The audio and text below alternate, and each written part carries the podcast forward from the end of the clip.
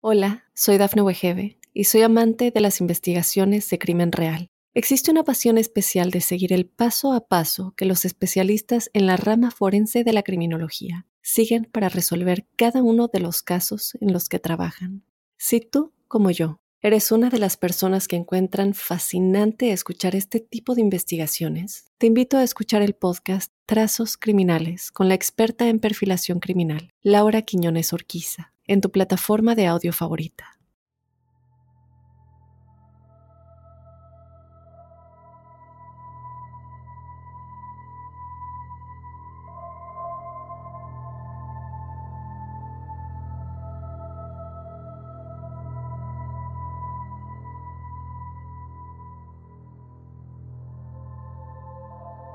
Hola crípticos, bienvenidos a otro episodio de Testimoniales Crípticos. Mi nombre es Dafne Wegebe yo te doy la bienvenida a otro episodio lleno de historias paranormales y sobrenaturales que todos ustedes nos hacen llegar. Yo te invito a que si no te has unido a este espacio, nos mandes tu historia a códicecríptico.gmail.com. Ya sabes que los jueves es dedicado únicamente a los crípticos, dedicado a darles el espacio de que cuenten sus historias. Antes de comenzar, te recuerdo que si no has escuchado el episodio de este lunes, vayas a escucharlo, porque como siempre, otro episodio que nos deja preguntándonos qué es realmente lo que sucedió. Y bueno, vamos ya a comenzar con los testimoniales de esta semana. Hola Dafne, saludos a toda la familia críptica, me puedes llamar Chavo. Te quiero contar acerca de mi experiencia en el Hotel Stanley en Estes Park, Colorado, que de hecho inspiró la novela de Stephen King, El Resplandor. Yo soy un amante ferviente de lo paranormal y este hotel siempre tuvo historias de experiencias paranormales y esto me sucedió a mí. Yo vivo en Texas y reservé una escapada de último minuto para comprobar las historias del hotel. Después de llegar, cené y luego decidí dar un paseo por el hotel para tomar fotografías. Me detuve en la escalera, esperé a que la gente despejara el área y luego tomé una fotografía sin pensar en ello. Sin embargo, más tarde esa noche me enfermé.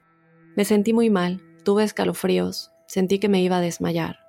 En el viaje a casa, comencé a revisar las fotografías que había tomado cuando descubrí que una en específico me pareció muy extraña, ya que aparecía una sombra en las escaleras. Pero ya ves que comenté que yo había esperado a que todos despejaran el área para tomar mis fotos y nadie estaba ahí. Mi mamá dice que la razón por la que me enfermé es porque este ente estaba tratando de materializarse en mis fotos, quitándome energía. ¿Qué opinas? Gracias por leer mi historia y darnos el espacio. Gracias a ti, Chavo, te mando un abrazo grande hasta Texas. Y bueno, antes que nada comentarte que yo he estado ya en ese hotel, fui a visitar este Spark en Colorado, un lugar hermoso que de verdad, si no han ido y o están en el área de Colorado y no han visitado este Spark, tienen que ir. Es uno de esos lugares en medio de las montañas que parece de verdad, eh, bueno, de hecho yo fui a Navidad y parece sacado de un cuento de Navidad.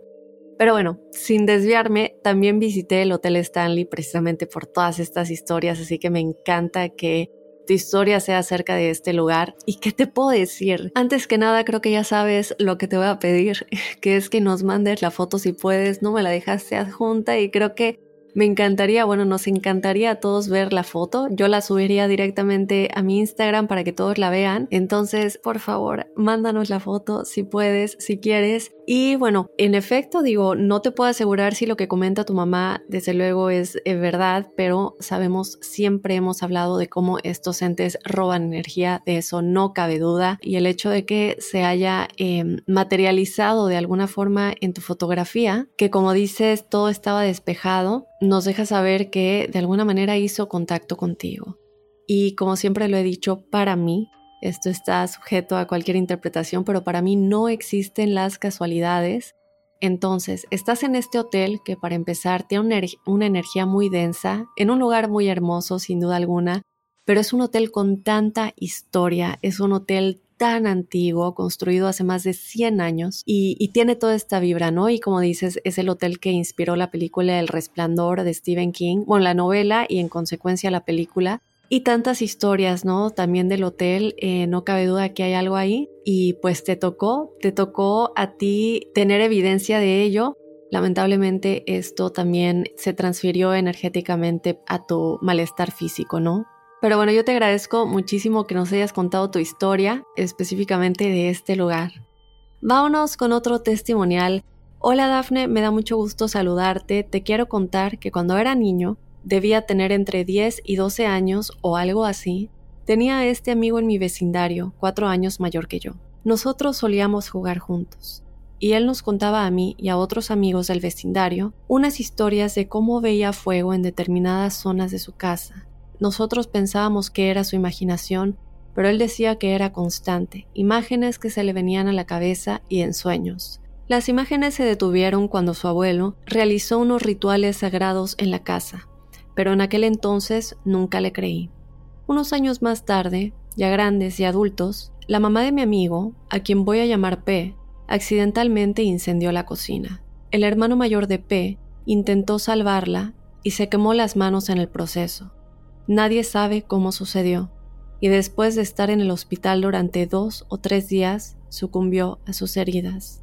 Cabe aclarar que en ese momento no recordábamos esas historias de la infancia, y luego, ese mismo año, todos estábamos dando un paseo nocturno y hablando de historias de fantasmas, bromeando y tratando de asustarnos unos a otros. Y P estaba en silencio y escuchando, y de repente dice, ¿recuerdan que les dije que solía haber fuego en mi casa? Miren cómo murió mi mamá. Creo que mi amigo siempre tuvo una premonición de que esto pasaría, y la verdad me da mucho miedo y también pena que haya tenido que pasar por esto. Bueno, Dafne, esta fue mi historia, un abrazo.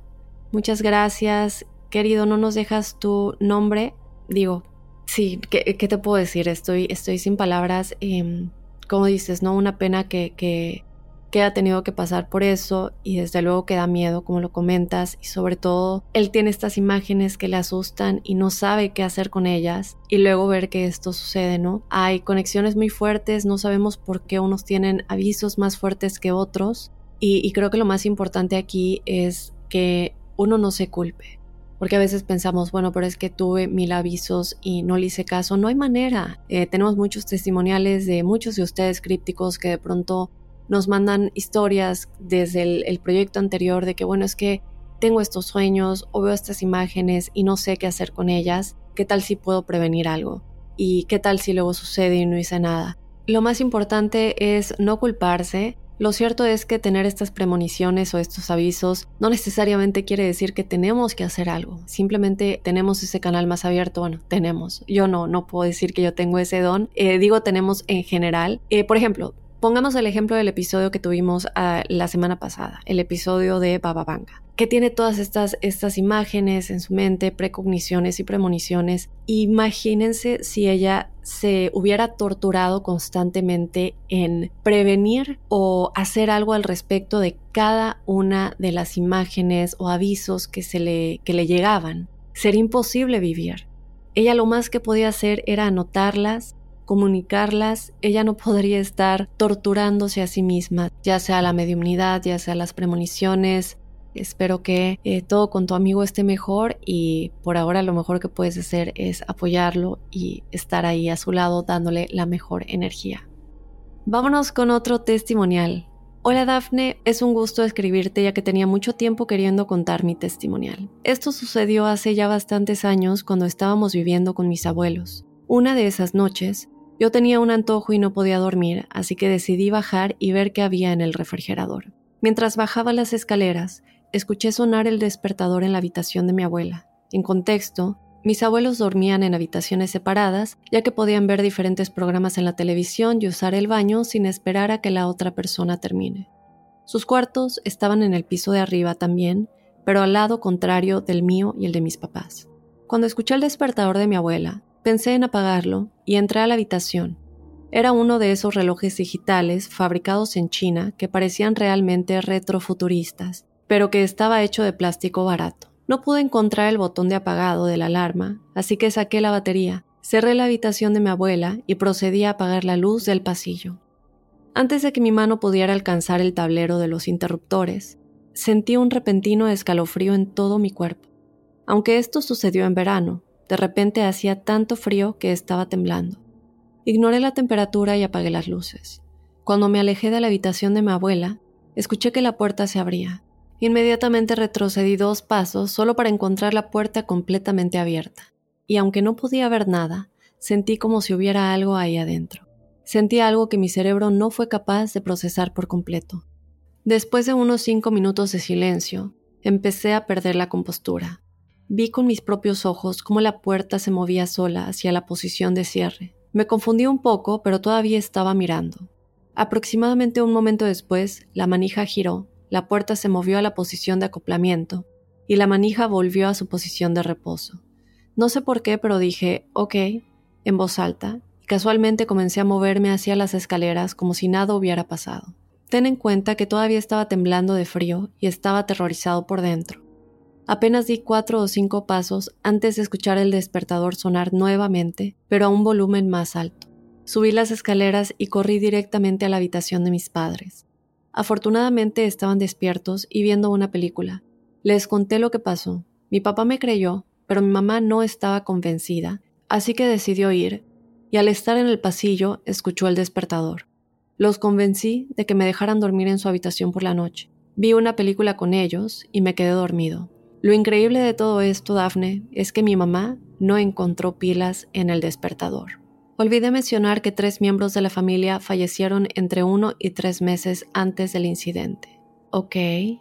Me imagino que esto al final me lo pones como en contexto de que a lo mejor pudieron haber sido esos miembros de la familia y creo que la parte más impresionante de todo esto es el despertador no tenía pilas y por ello no pudo haber estado sonando y que tampoco era tu imaginación porque ella también lo escuchó después de pues prácticamente no creerte tanto.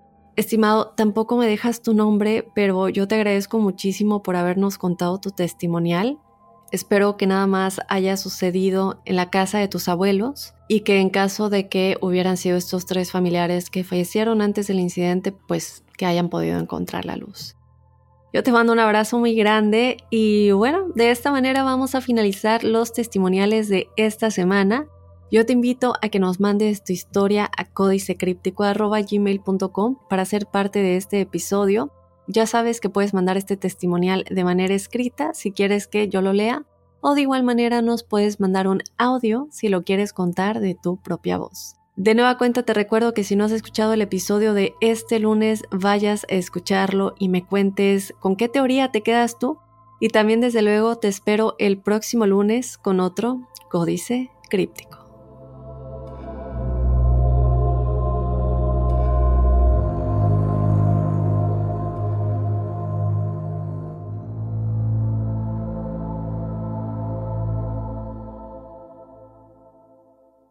Hola, soy Dafne Wegebe y soy amante de las investigaciones de crimen real. Existe una pasión especial de seguir el paso a paso que los especialistas en la rama forense de la criminología siguen para resolver cada uno de los casos en los que trabajan.